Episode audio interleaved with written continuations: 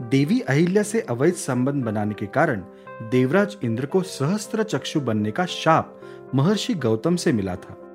इस पीड़ा से संतापित देवराज इंद्र ने स्वयं को महादेव के शरणागत करने का निश्चय किया। दक्षिण के पटार पर उन्होंने एक शिवलिंग की स्थापना कर दस लाख नदियों के जल से उसका अभिषेक किया।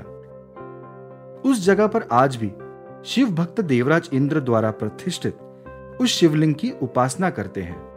और मनचाहे फल की प्राप्ति होने के पश्चात वहाँ एक छोटा शिवलिंग और स्थापित कर देते हैं।